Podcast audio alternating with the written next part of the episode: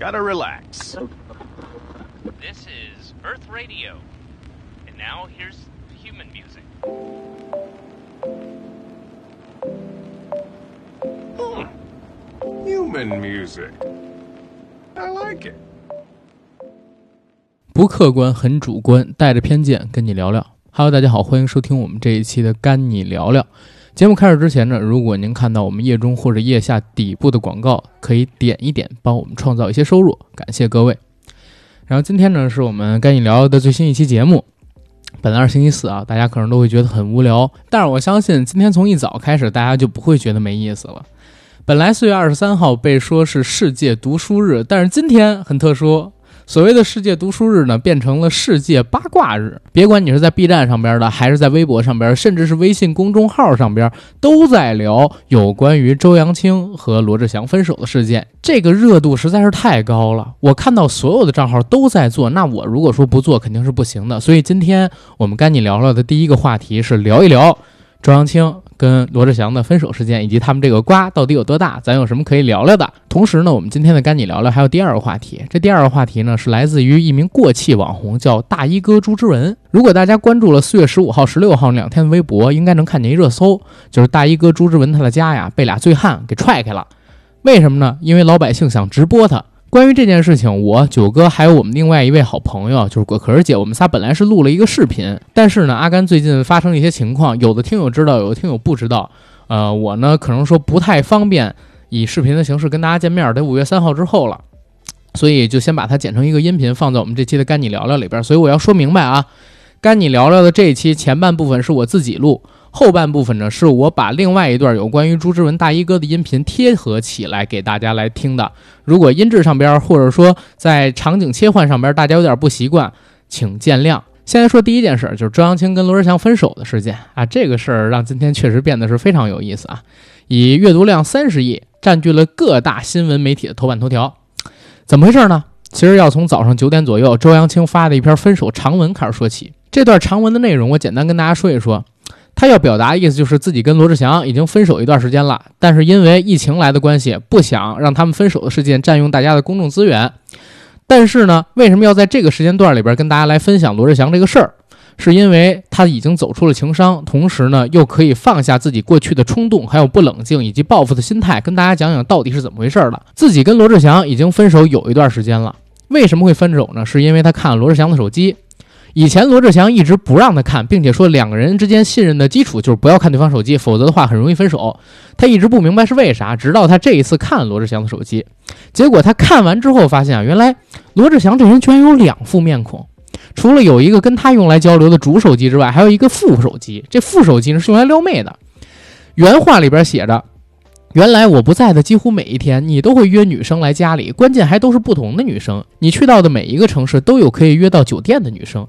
你和曾经介绍给我见的你旗下的女艺人，甚至你的化妆师，都有着长期不正当男女关系。还有你和你的兄弟们，对于那些被你们叫出来玩的女生是如此的不尊重。更过分的是，你们还会经常举行正常人都无法想象的多人运动。这些颠覆我三观的事情，全部都发生在我最深爱的、爱了九年的你身上。哎，这个料真的很大啊，相当于是爆出了罗志祥私生活上的不检点，而且这个瓜很沉，这个锤锤得很实。为什么呢？两个人可是在二零一一年的时候就开始交往了，二零一五年就已经在网络上公开了，甚至孙红雷还在《极限挑战》里边喊过周扬青的名字。我一直以为他俩是模范情侣的，不过有一点啊，我觉得自己也挺不好意思的。直到今天，我看到周扬青这篇微博，我才知道原来他们俩好了九年了。我一直以为就好个四五年而已。这篇长微博你整体看一下是什么意思呢？其实他就是想控诉一下罗志祥跟他在一起的时候那些不忠，还有大家看不到罗志祥的私生活混乱那一面儿。自己确实因为这件事情不甘心，而且他还摆出了一个所谓道德制高点的话题，就是不希望有更多的人被罗志祥骗。而且在这篇长微博里边啊，还有。几个重要的点，第一个就是，有的人渣是天生的，姑娘们千万别自信的认为自己是那个可以改变他的人。他又补了一句说：“你真的太太太太太太乘一百渣了。”最后一句写的是：“如果你问我难过吗？也不难过，因为你一点都不值得。”啊，这篇长微博真是洋洋洒洒呀！我相信很有可能是二零二零年大家看的最爽的一篇有关于八卦的男女关系的长微博了。宣告分手只是这个微博里边最不值得一提的料。刚才我说了，这里边出现了多次所谓的关于罗志祥在恋爱期间撩妹、约炮、出轨、群 P，，所谓多人运动这么一个词儿啊，直言说罗志祥太渣了，而且渣是天生的。其实从上个月开始，就有人爆出了说罗志祥跟周扬青他们俩人分手了。然后我自己呢，今天在看了周扬青这个长微博之后，我还特地翻了一下，确实在一月份的时候，他俩还秀恩爱。二月份的时候，可能说因为疫情的关系，罗志祥不在大陆，他们俩没法见面。但是呢，从三月份开始，周扬青的状态，他发的微博的状态啊，就变得很怪，甚至他还剪了一个短头发。所以我觉得他俩应该是在三月初的时候分手的，所以周扬青才会想改变一下自己的面貌嘛。很多女生在受了情伤之后，都会改变一下自己的发型。从上个月两个人传出了分手，一直到今天为止，其实两个人都没有站出的承认说他们俩分手了。而且在这段时间里边，两个人微博上还有一些。所谓的明争暗斗吧，甚至周扬青还在小号上边回复过有关于罗志祥的粉丝，说自己不是那种躲躲藏藏不见人的人。如果要有什么问题，我会站出的直接刚。当时就引发大家猜想，周扬青会不会出来爆一些罗志祥的狠料，锤一下，证明他们俩到底是为什么分手的？因为好像就在一六年、一七年的时候，周扬青还在自己的微博上边晒过罗志祥的母亲，甚至已经亲口叫妈妈了。而且好像罗妈妈对于周扬青也好感度挺高的。很多人认为他们两人会走到最后嘛，模范情侣。所以周扬青这篇长微博对于罗志祥的打击，在我看来是毁灭性的。他跟之前薛之谦的事儿不一样，薛之谦当年那个事儿是李宇虫单方面出来爆的，甚至很多人都不相信他们俩曾经交往过。后来薛之谦虽然承认了，依旧有很多人不相信薛之谦是一个那么渣的人。这是因为李宇彤本来他的这个黑料就比较多，而且很多人对他所谓爆出这个料的。呃，原始冲动吧是有看法的，认为他想红，认为他想出道，等等等等。包括后来绿雨桐女士很多作为，也让大家觉得她有这方面的想法。但是周扬青这可不一样啊，周扬青本身就是白富美，同时他们俩之前是模范情侣，好了九年，一个女孩跟一个男生好了九年，俩人又没结婚，现在女孩都已经三十来岁了，然后因为一件事情分手了，这时候女生跳出来。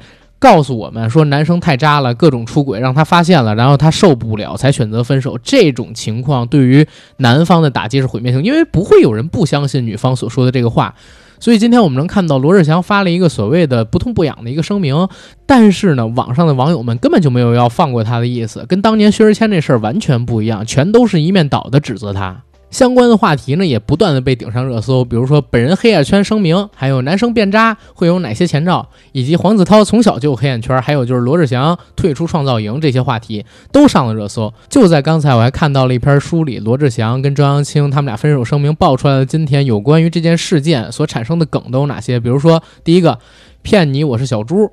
第二个，白天极限挑战，晚上挑战极限。第三个，罗志祥是公众人物还是公用人物？第四个，台上一分钟，台下九年功。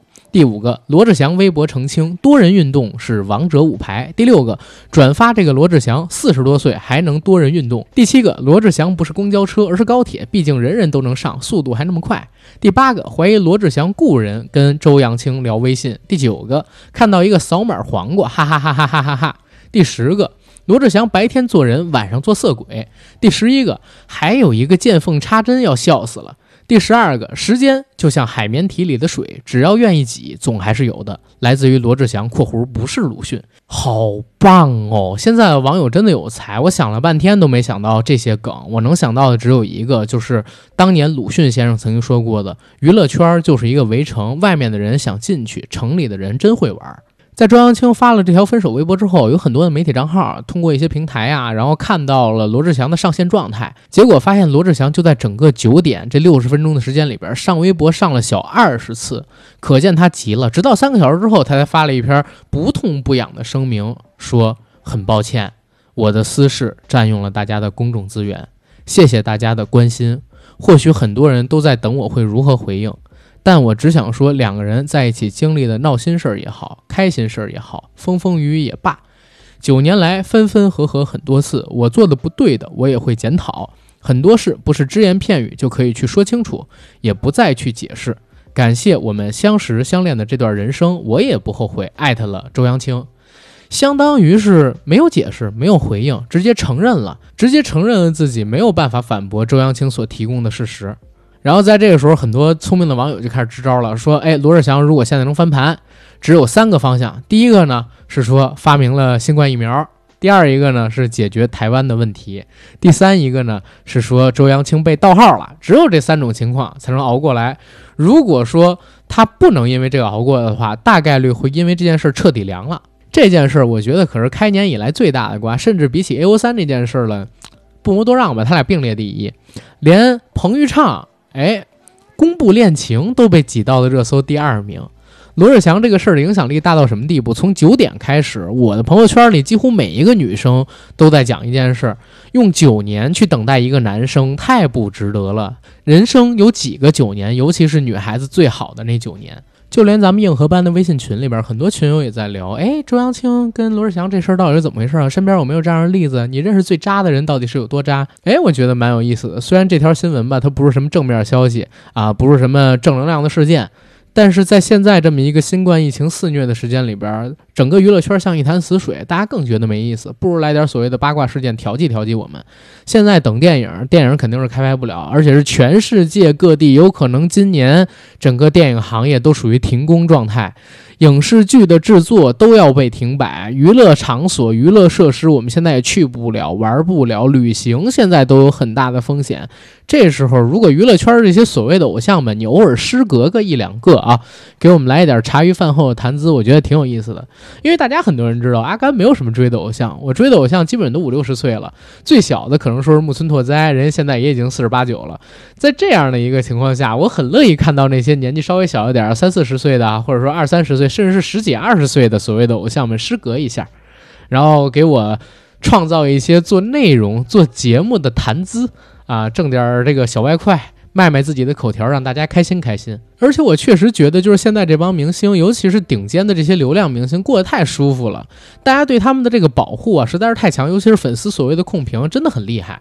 但是偶像失格的现象其实并没有大家想的那么少，就是我听到的八卦也好，还是我看到的八卦也好，甚至是我身边接触到的人，他们有一些是可以直接接触到明星的，他们跟我讲的有关于明星的故事，其实也没有那么干净漂亮等等等等。偶像失格的现象层出不穷，而且大家会发现越来越多脱离道德底线的事情会频频发生，因为时代在进步，科技在发展。大家能够拍摄到的东西也越来越多，所以很多在过去纸媒时代跟过去移动手机没有那么便利的时代，大家看不到的发生在偶像身上的那些事儿，会越来越多的进入到观众跟群众的眼睛里边去，折射出来的现实实际上是什么呢？就是要告诉我们这些老百姓、吃瓜群众们，不要被虚假的。相貌所蒙蔽眼睛，要有独立思考能力。这个世界上没有完人。如果你真的喜欢一个偶像，你一定要严格的要求他。而每一个成为偶像的人，要以身作则，代入好自己，而不能起到一个负面榜样的作用。流量时代，很多东西来得快，同时很多小朋友们在我看来又不是特别有脑子。在追逐这些偶像的时候，直接把他们送上神坛去了。这些捧杀会让这些偶像真的忘记自己是一个普通人，真的会让他们忘记自己做错了的事儿不会有人记得，真的会让他们更加变本加厉，变得越来越放纵，变得越来越骄狂。实际上这不是什么好事儿，因为流量这个东西来得快。如果你是立人设，那迟早也会崩于人设。只要你不是完完整整的符合这个人设的话，你像小猪。他所谓的这个偶像失格，所谓的这个约炮，所谓这个私生活不检点，我一点都不吃惊。我知道这个事儿之后，我在大概九点三十分的时候，我就转发了一条微博，我说关于小猪爆出的这个所谓的私生活不检点，我一点都不吃惊。为什么呀？他的绯闻太多了。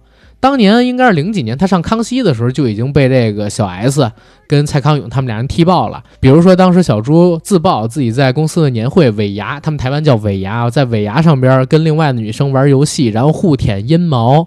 比如说，小 S 直接当着罗志祥的面就问他：“听说你很爱暴露自己的下体啊？告诉别人说你很强，你很强，你很强，是不是？”甚至罗志祥当年他就有一个舞叫“快刀三十秒”，在台上梆梆梆梆挺下体，挺三十秒钟，速度非常快，然后配合着他这个挺下体的动作，整个舞台会爆发出那种绚丽的烟花，不就是一种性暗示吗？而且他的感情似乎就完全没有空档期。我还记得我最开始知道《天天向上》这个节目的时候，里边主持人不是有欧弟吗？欧弟跟罗志祥他们俩之前是五 S 大天王，后来又组了一个组合叫罗密欧。然后欧弟去服兵役的时候，把自己关系很好的女朋友托付给罗志祥，让他帮忙照顾。他自己在节目里边说，开始的三个月给他女朋友每周用休息的时间打一次电话，女朋友都接。但是中间从第四个月开始给他女朋友打电话就没有人接了，直到过了有一个月之后，他给他女朋友打电话才有人接。然后那个女朋友跟他说：“谢谢你找了一个这么合适的人照顾我。”这个人就是罗志祥。当时欧弟的心情啊是什么情况？他当着吴宗宪的面子说，整个人是非常崩溃的。而罗密欧这个组合到现在其实也没有重归于好。之前我还记得我们在荔枝的付费节目里边哈，有一期是聊到泰国奇人白龙王。当时呢，我们还曾经讲过有关于罗志祥的一个梗。罗志祥当年去拜白龙王，白龙王摸了他的头之后啊，给他一个劝诫，劝罗志祥呢要戒色，说色是他头上的一把刀，如果他能戒色十年，他将来会红过刘德华。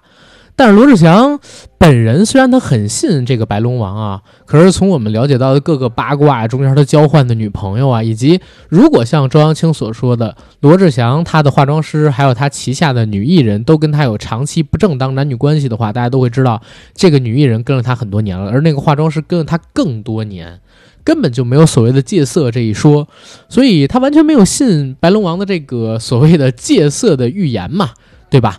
所以现在发生这样的情况，或许冥冥之中自有注定。虽然我不宣扬封建迷信，但是我觉得白龙王有那么多人信，他或许劝说一点话是有道理的。而且小猪那么大的黑眼圈，天天顶在自己的脸上，参加各种各样的活动，虽然精神力很饱满，但是还是能看出有点纵欲过度。我是特别相信他是一个很放纵的人，而且私生活不检点。这个东西，你看他的风流样貌，大概其也能看出了一些。所以在这儿，阿甘想劝一下那些追偶像，或者说如果有偶像听我们节目的话，也可以在我们这期。节目里边找到一点点可以听得进去的建议是啥建议呢？别做跟自己人设相违背的事儿。你看人家林更新叫林狗，活得多开心，天天换女朋友。有人说的偶像失格吗？你看人于谦天天抽烟，有人会因为他抽根烟就给他碰上热搜，然后天天找人骂吗？不可能啊！如果你是一个私生活比较放纵的人，请你承认你自己就是不太检点。你每天都换女朋友，也不会有人说你不行。但是您就别做一钟情人设了呗。你说小猪前几年要不是他因为跟周扬青摆一个模范情侣的造型，公开好了九年，那怎么可能说周扬青跳出了一篇微博就能把他打翻在地呀？别强迫自己，别拿粉丝当傻子，自己是个什么样的人就当个什么样的人，自己是一什么样的性格就表达什么样的性格，不要为了红为了火做虚拟人设，特别不值得，而且也特别危险。这样的火是不长久，而且是很虚妄的。这可能是未来明星从罗志祥，或者说以罗志祥为代表吧。之前不也发生过这个什么翟天临啊、靳东等等等等的这些明星身上所谓偶像失格的事件吗？学到一点，别再假了，真一点，该是什么人就做什么人。而我们这些所谓的看客和观众呢，您就冷眼旁观，冷冷静静的吃你的瓜，一点事儿都不挨着，然后别追星，追星没什么意义。你要真想追，也别拿他当一完人，当一圣人，要不然的话，伤心的肯定是你自己。得，这就是今天的第一个事儿了。然后咱们来进大衣哥朱之文的故事。Hello，大家好，欢迎收看我们这一期的油腻良品，我是主八甘。大家好，我是小九。Hello，大家好，我是果壳，我是某站上面的一名风水 UP 主，我风水的名字叫做果壳说风水，欢迎大家来关注我们。果壳说风水，嗯然后之前已经看过我们有你良品第一批节目，应该叫做《鬼吹灯之龙岭迷窟》是吧？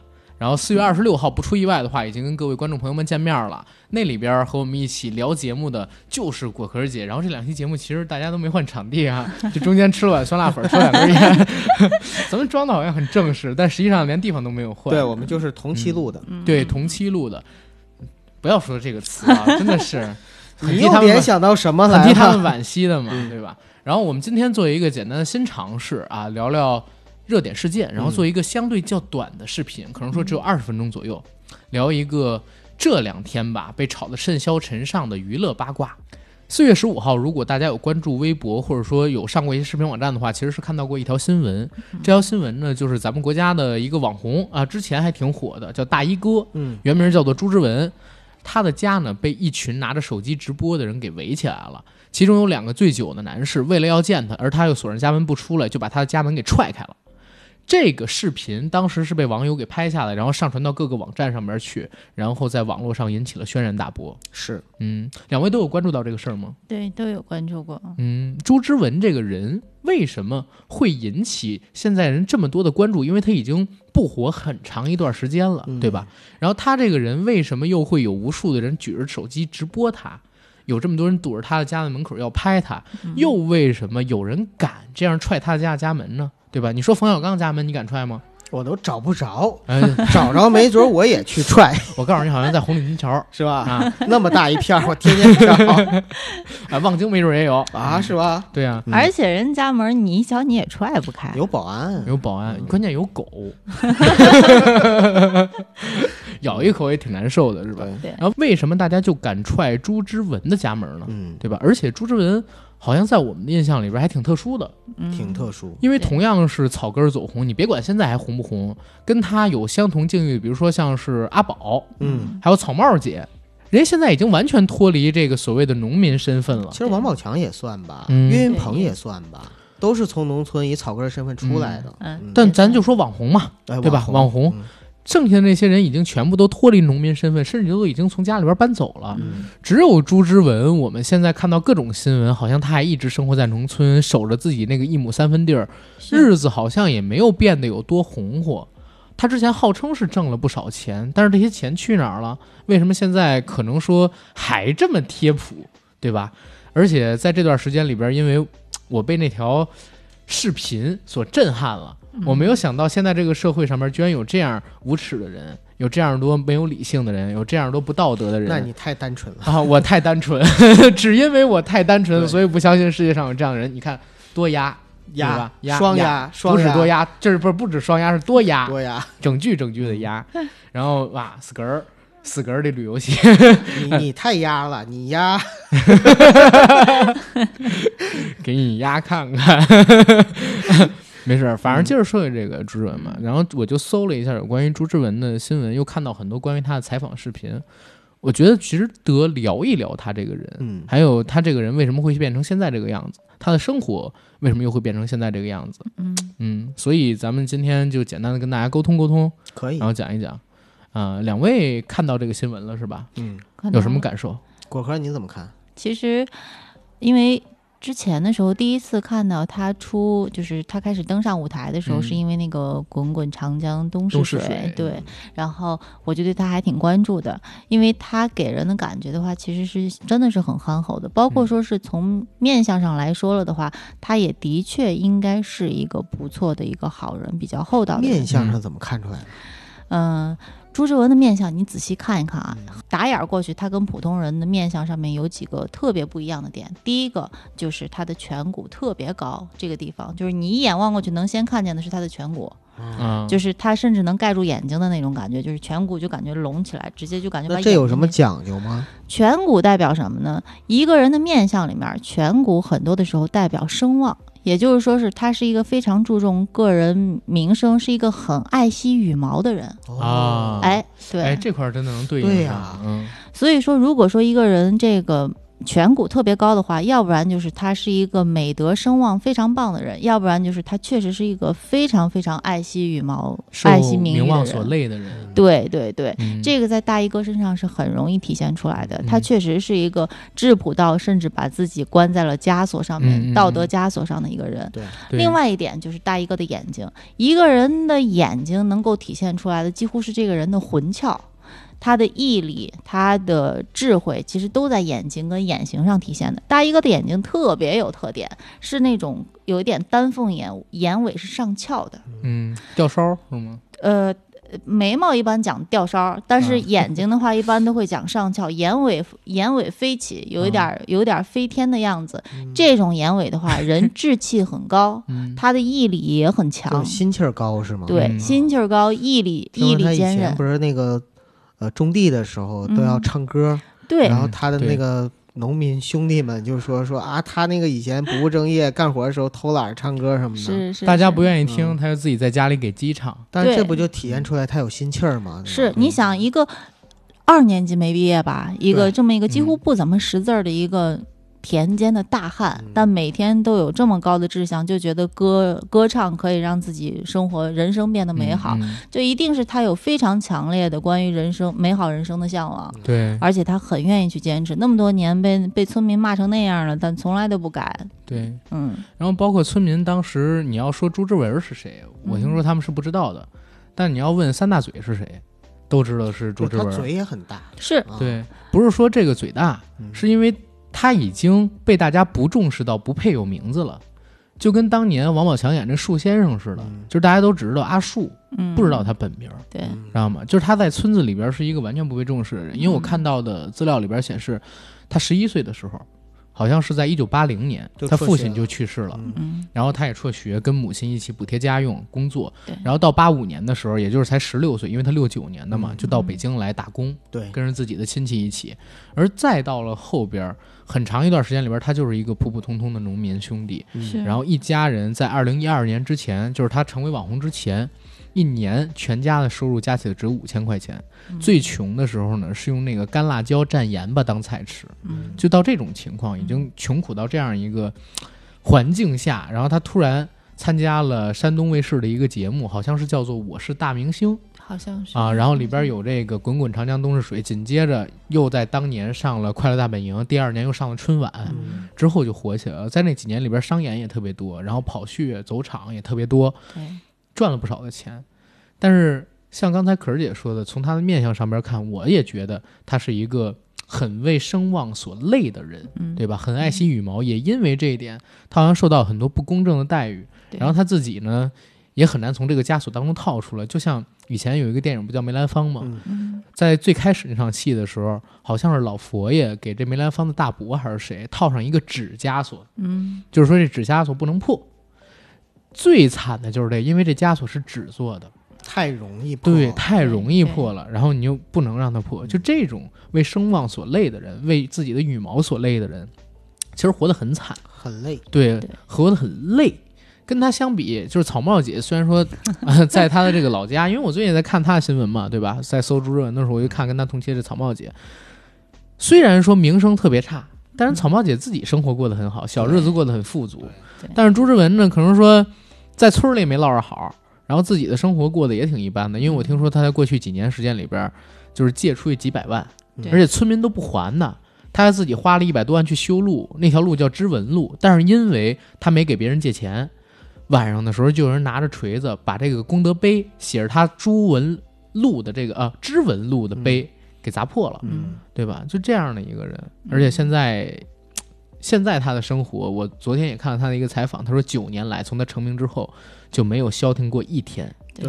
对。吧？每一天都在被人观察，每一天都有人上门借钱，他其实成了无数的人的赚钱机器，嗯。对，就是因为他的邻居也好啊，嗯。或者是村民也好，就会发现天天拍他上传视频，挣的钱比自己在土里刨食挣的钱要多。要容易，嗯，而且这种东西持续性的嘛，嗯，所以就相当于他生活在一个没有隐私，嗯，然后嗯也没什么安全感。说实话，因为很多人还闯进他的屋子里边对拍他女儿啊，拍他媳妇儿啊什么的，对。就，这样的一种。又没尊严，然后又又非常不舒服的生活。是，我很难想象和很难理解这种生活方式。对，嗯，所以为了能让观众们更了解他的生活到底到了一个怎样的场景，我建议两位可以离话筒近一点儿，好，啊，这样的话收音能让大家听得更清楚一些。好的好的。嗯哎，你后期配字幕吗？我后期肯定不配字幕，啊，那还是近一点。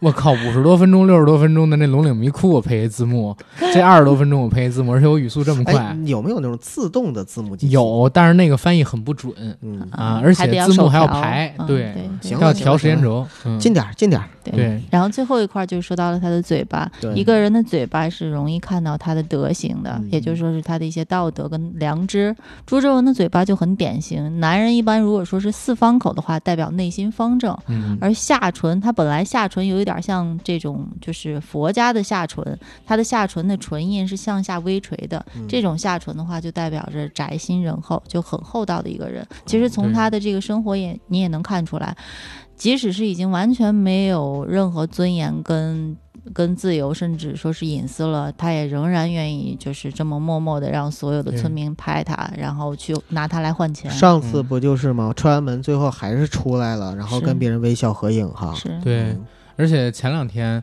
他又自己发了一个视频出来，说：“哎，感谢大家。”然后我们当地的县公安局呢，已经按这个正常的法规流程把他们拘留了，嗯这件事儿已经完满解决，大家不需要再做人肉什么的了。嗯，不需要计较。啊对，嗯他就做了这么一个视频。然后为什么要做这么一视频？是因为那事儿发生之后，当天下午嗯，有一个朱之文的微博。嗯，发了一条声明，说什么不跟他们计较，如何如何，还用了两句成语。结果好多人都怀疑，说朱之文没怎么上过学，被控制了吧？说这到底是不是朱之文的微博？因为只写了著名民谣歌手，嗯，对吧？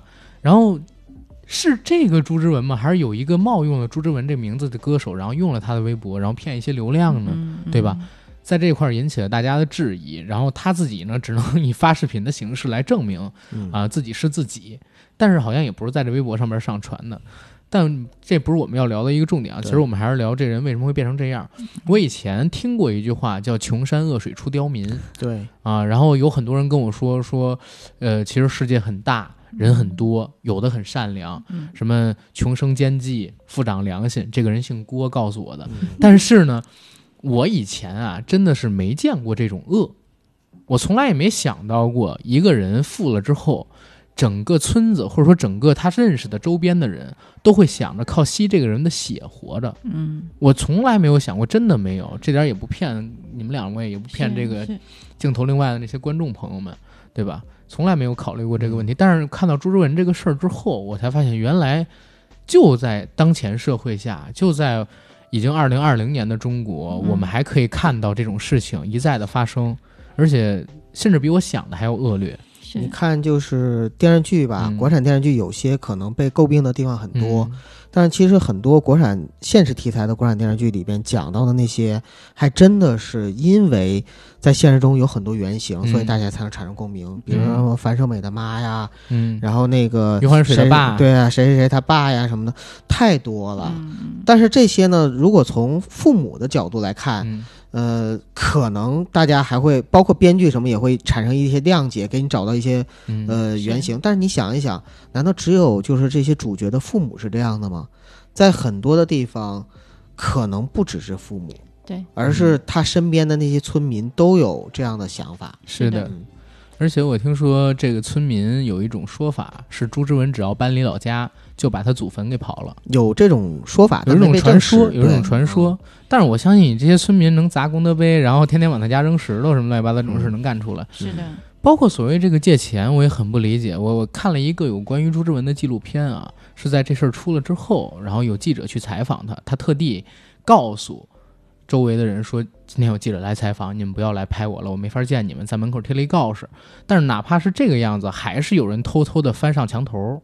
拿手机倒拍他，嗯有人从这门缝里伸进了一个手机拍他，就为了在比如说某些软件上边一火力是一毛钱嘛，然后等等等等的，嗯在这些软件上边挣个几十块钱的收入，然后每天拍他都已经习惯了，对，还能上热门，还能涨粉，他们还能开直播。朱之文他在面对采访的时候就说，这九年来没有一天过的是安宁的、消停的。最开始的时候，因为上了春晚，有人过来给我借钱，他张嘴就跟我借三十万，说为什么？他说：“我现在三十来岁了，我还没娶媳妇儿呢。嗯你没娶媳妇儿，你跟我有什么关系？我为什么要减一三十万？”你那么有钱，他说：“因为你上春晚，嗯，上春晚，朱之文说就给了自己好像是两千还是三千的一个劳务费吧，嗯对吧？然后这还给的算不少的呢。当年侯耀文最著名的一个段子不是两百啊，两百啊，少少一块不上场啊。当当时春晚不就给这价吗？嗯对吧？是但是虽然我们知道上春晚之后，你后续能带来的商业价值不止这三千块钱，或者说不止这几百块钱，对，可是朱之文那句话说的很有道理，我挣钱跟你有什么关系？嗯，对吧？你是我爹呀，还是我妈呀，还是我是你爹，我是你爷爷？这个东西我们也说不清楚，但是就有人这么借，而且这种人不止一个，这是借三十万的，然后借我两万的，借五万的，借有一万，有借一千，有有的是而且当他借完了之后，没人提还的事儿，从来没人提还的事儿。我看完这视频里边，他晒出这么一大摞的欠条，一个个摆开，上面写着什么什么什么名字，借多少多少钱。这些人已经欠款六七年、七八年了吧？朱之文现在没有以前挣得多，是但是没有人根本要还，不回来。对，根本要不回来。我看到那个采访是说，他采访村民说，呃，为什么借钱？他说因为他有钱啊。嗯，然后说那你这钱要还吗？然后那村民就笑说，呃，开始说那还还啥？后来又说说还是要还的，那什么时候还呢？呃，他现在有钱呀，就意思就是说还是还，但是什么时候就不是不好说了，等朱之文没钱的时候，也不村民不会拍他了，也嗯不会理他了。来要账的话，人家说你以前挣那么多钱，你哪知道这个钱到底是不是借给我了？嗯拿着收据过来说这不是我签的，对吧？朱之文能写收据吗？写收据了，他拍了一大堆收据啊，嗯还行，啊有收据还好一点。有收据，但其实也没什么，哎，没什么意义，对按？他的这个这么软的性子来说，嗯有收据也没有用。我看到这视频里边，其实最动人的地方就是人家说你这么被拍，你到底难受不难受？然后你怎么看待这些拍你的人？然后别人借钱，你现在呃借给他们，他们不还，你又怎么看待？然后包括这个知文录，人也问了，说现在功德碑被砸了，你怎么看？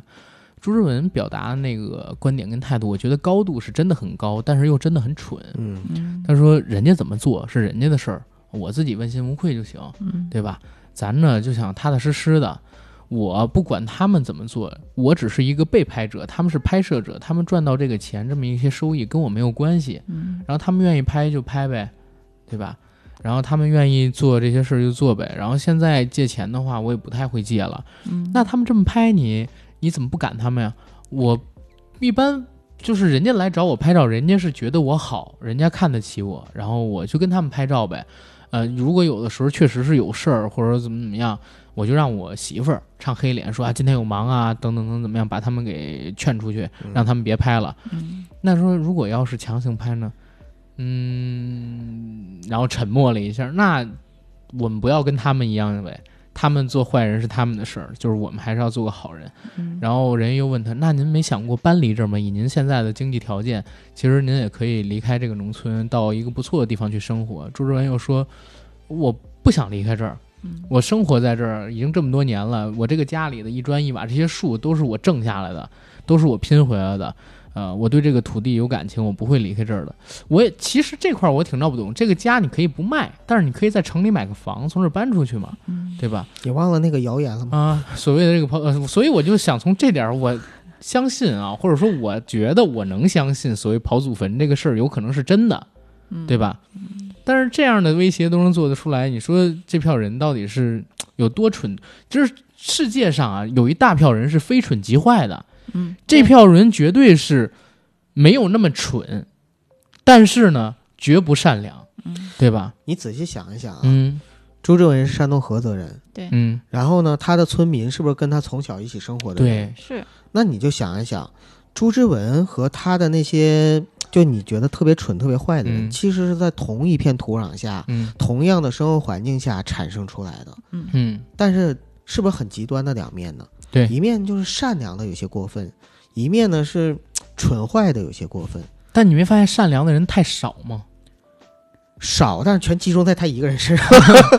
对就是上帝是公平的，是吧？第一，这是一种平衡；第二呢，嗯其实我觉得，首先啊，呃，那些村民我肯定是非常的，呃，厌恶或者说非常的不不支持、不理解。但同样的，其实朱之文我也不是特别的支持和理解，嗯。嗯，就是因为我我在我看来，就是正常的一个普通人可能不不会不会那么软弱，或者说不会一点都不维护自己的权益。嗯，呃，我们看到很多人成名了之后，很简单，搬离之前的生活环境，对，对吧？这是最简单的一种方式，因为你出名。目的是什么？或者说，你改变自己家庭、家族的命运，是一个最朴素、最基本的一个原则。对，多选但是两块地，他竟然没有这种想法，他想的是我祖上在这儿，根儿在这儿，我我还要继续在这片土地上去做。嗯其实这也没错，我我就想到，你看我们看刘老根儿，他建龙泉山庄在自己村子里，对吧？？虽然也没落什么好，嗯但至少就是说，人家把这地儿建起来之后，带领着村民一起致富，大家表面上还是很尊敬这个董事长的，虽然背后也会窜点闲话，对不对？对，但是人家都挺喜欢他的。刘对啊老根咋没落着好？真呃是，当然唠叨好了，嗯就是我们就我就是在反反向去比较，我就嗯去想啊，为什么有些人他会做出一定的改变，甚至帮着整个村子去致富了。然后，但是像朱之文这种在现实生活中，我会觉得他受到了很多不公正的待遇。但是反过来又想，他的这些不公正待遇有很大的一部分原因，我认为是他自己造成的。对，所以这个特别值得我们每个人去反思。我们在日常生活中可能没有他那么极端的一种际遇，但是我们仍然会在我们的人际交往中、我们的生活里边遇到的朋友啊、同事啊、亲戚啊，可能也会出现生米恩、斗米仇这样的事情。所以我们也得反映，就是人跟人之间界限到底在哪里？嗯人跟人的界限是在于哪儿？人跟人的界限就是你光宗耀祖了，你多圈两块地，有记者来拍你，你就打记者；记者再告你，再叫一个 专场说记者不如妓女，嗯 这是人跟人境遇跟这个 同样都是网红火起来了嘛，他们的差别。嗯但朱之文，我觉得他可能差的几个点是在哪儿？一个你说他太善良，再有一个这个善良是不是也跟他从小丧父，嗯，然后家庭境况不好，嗯有很大关系。对嗯然后他也希望出人头地，能够在村子里边扬眉吐气，对也是跟这个有关系那。你觉得他现在是扬眉吐气吗？我觉得更憋屈。呃。再有一个问题，嗯就是刚才说的是其中一点，第二个点为什么可能造成他现在这样的境遇，是很多的老百姓，尤其是在他附近的人啊，我们除除除了这个非蠢即坏之外啊，我们先聊一下客观原因，往往都会觉得他得到现在的这一切太容易了。他们不知道朱之文之前吃过的苦，或者说你觉得吃这苦不是应该的吗？他们会这么想，嗯对吧？同时呢，他们又会觉得，你就光唱歌好，你就成大明星，你就上春晚，你就咔咔咔挣钱，这么多人哄你，你就应该帮我们，对吧？他们觉得这个事儿太容易了。跟刘老根儿最大的不同是，刘老根儿带着大家致富的过程里边儿，点一点，对嗯一点儿一点儿，而且自己是先欠了别人的钱，把这山庄开起来，后来才弄的。而且刘老根一开始就是村长嘛，对，是他有一个有微信，再有一个呢，他带着大家白手起家干起来，经历多少苦楚，大家都知道。对，朱之文这个爆火太快了，在当年。大家心里也不平衡。对，而且大家又觉得你没那么大的威望跟能力，嗯在之前大家都外号叫三大嘴嘛，嗯，所以这两个原因一加起来，再加上他因为可能本人比较善良，再有一点就是，还是那句话，就是非蠢即坏，又蠢又坏，这真是存在的。很多人不想自己的境遇没有改变，或者说自己人生没有改变，不是因为自己懒，不是因为自己没有能力，或者说不是因为自己不去做，嗯而是他会怪周边的环境，他会记恨那些过得比自己好的人，嗯然后跑到键盘上边咔咔咔咔的就用一根烟灰拯救了世界，是吧？攻击谁谁谁谁谁，这这样人是有的。网络上边键盘侠存在，现实生活中的这种人，我现在发现也确实存在，而且比键盘侠可能说还要恐怖。很多，就像朱之文这例子都不是特例。对，之前就是有一个犀利哥，还记得吗？啊就是一个流浪汉，然后穿是的是的就某一个侧面的照片特别像华仔啊什么的，然后就搂带娃嘛。就是我记得他当时，因为他精神有些问题嘛，他红了之后就被家人接回去，然后嗯也据说就是家人啊，当然这这这个我也我也我也不是特别的确实啊，这但是我真的，是听说了，真的是真的。就是利用他也是去挣钱。家人让他去走秀，参加一些那个时装赛场，让他穿那个服装，然后去走秀，就为了赚钱。犀利哥当时，对，所以你看，嗯，不是特例。对，是，但问题是，我觉得其实有一个事情，儒家这讲到的关于人性本善的这个东西，就是大多数的人在没有受到任何攻击跟比较的时候，内心的就是比较善的一面是大概能够体现得出来的。嗯，但是这个问题就跟另外一个问题就有了突，就有了很大的一个矛盾跟冲突，嗯就是说这个是一个结构上的冲突，就是结构不改变，一定没法改变这种冲突的，就是嗯。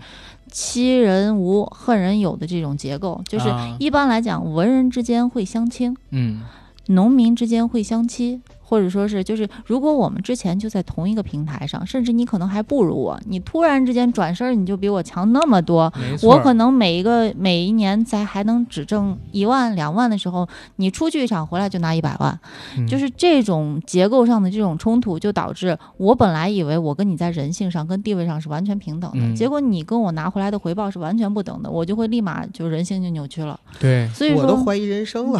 是是是，所以说在嗯这个阶段上，包括说是前两天也有也也会有人说，说是我以为我跟我妹是一个起点的，结果忽然转身一看，原来我们已经是我我妹已经拥有了，就是已经成为了百万富翁，而且拥有了公司期权，已经拥有了什么？嗯就是这种例子，不是说是他人性中间想要去嫉妒，而是说这种结构无法打破，尤其是说是跟自己周边的人，就是你跟明星可能没有这么强的共识跟共跟感觉，但你跟你周边就是知根知底的这种同同一个土壤里面同一个根长出来的这种人，嗯，就是出现了巨大的一些反差的时候你们小的时候什么时候开始体会到嫉妒这种感觉的？